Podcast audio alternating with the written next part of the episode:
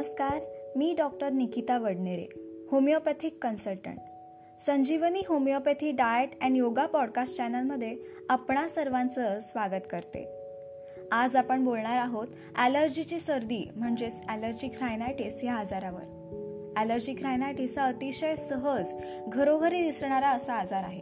त्यालाच हे फिवर असे देखील म्हणतात. सर्वप्रथम ॲलर्जिक रायनायटिस म्हणजे नक्की काय हे आपण समजून घेऊया. एखाद्या गोष्टीवर शरीराने दाखवलेली तीव्र प्रतिक्रिया म्हणजे हायपर रिॲक्शन ज्यालाच ॲलर्जी असं आपण म्हणतो. काही लोकांमध्ये एखाद्या विशिष्ट ऋतूमध्येच ही तक्रार आढळते. तर काही लोकांमध्ये बाराही महिने हा त्रास दिसतो. प्रत्येक व्यक्तीच्या प्रकृतीनुसार त्या व्यक्तीमध्ये ॲलर्जिक सर्दी होण्याची वेगवेगळी कारणं असू शकतात. कारणांवरच बोलायचे झाले तर ॲलर्जी ही परागकण गवत धुळीचे कण वातावरणातील होणारे बदल वातावरणातील प्रदूषण थंड हवा थंड पाणी प्राण्याच्या अंगावरील धूळ किंवा काही खाद्यपदार्थाची पण असू शकते जसे की फळं किंवा धान्य. ॲलर्जिक रायनायटिसमध्ये नक्की होते काय? तर रोगप्रतिकार शक्ती कमी असल्याकारणाने एखाद्या पदार्थाची किंवा गोष्टीची ॲलर्जी म्हणजेच हायपर रिॲक्शन शरीर दर्शवते. परिणामत नाकातून पाणी वाहणे किंवा नाकात कानात व डोळ्यामध्ये सुळसूळ होणे एखाद्या वेळेस खूप जास्त प्रमाणात शिंका येणे नाक बंद पडणे श्वास घ्यायला त्रास होणे अशी काही लक्षणे दिसू शकतात. चला आता आपण ॲलर्जीची सर्दी आणि कॉमन कोल्ड यामध्ये फरक कसा ओळखू त्याबद्दल बोलूया. सर्वप्रथम ॲलर्जीची सर्दी यामध्ये ताप नसतो तर कॉमन कोल्डमध्ये ताप असतो. ॲलर्जीच्या सर्दीमध्ये अंगदुखी नसते. कॉमन कोल्डमध्ये खूप जास्त प्रमाणात अंगदुखी दिसते.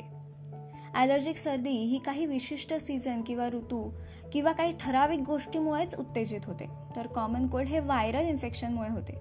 ॲलर्जीच्या सर्दीमध्ये नाकामधून पाण्यासारखा स्राव वाहतो. तर कॉमन कोल्डमध्ये नाकातून घट्ट स्राव वाहत असतो. तर आता आपण बोलणार आहोत सर्वात महत्त्वाची गोष्ट म्हणजे ह्यासाठी आपण काळजी कशी घेतली पाहिजे आणि आपली उपचार पद्धती कशी असली पाहिजे. तर दररोज वाफ घेण्याचे खूप काही फायदे असतात.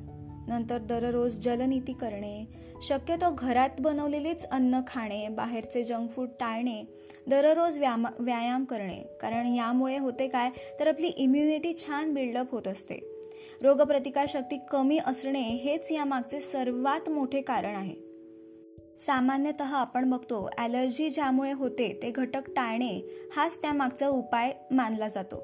पण सर्वच घटक आपण टाळू शकत नाही.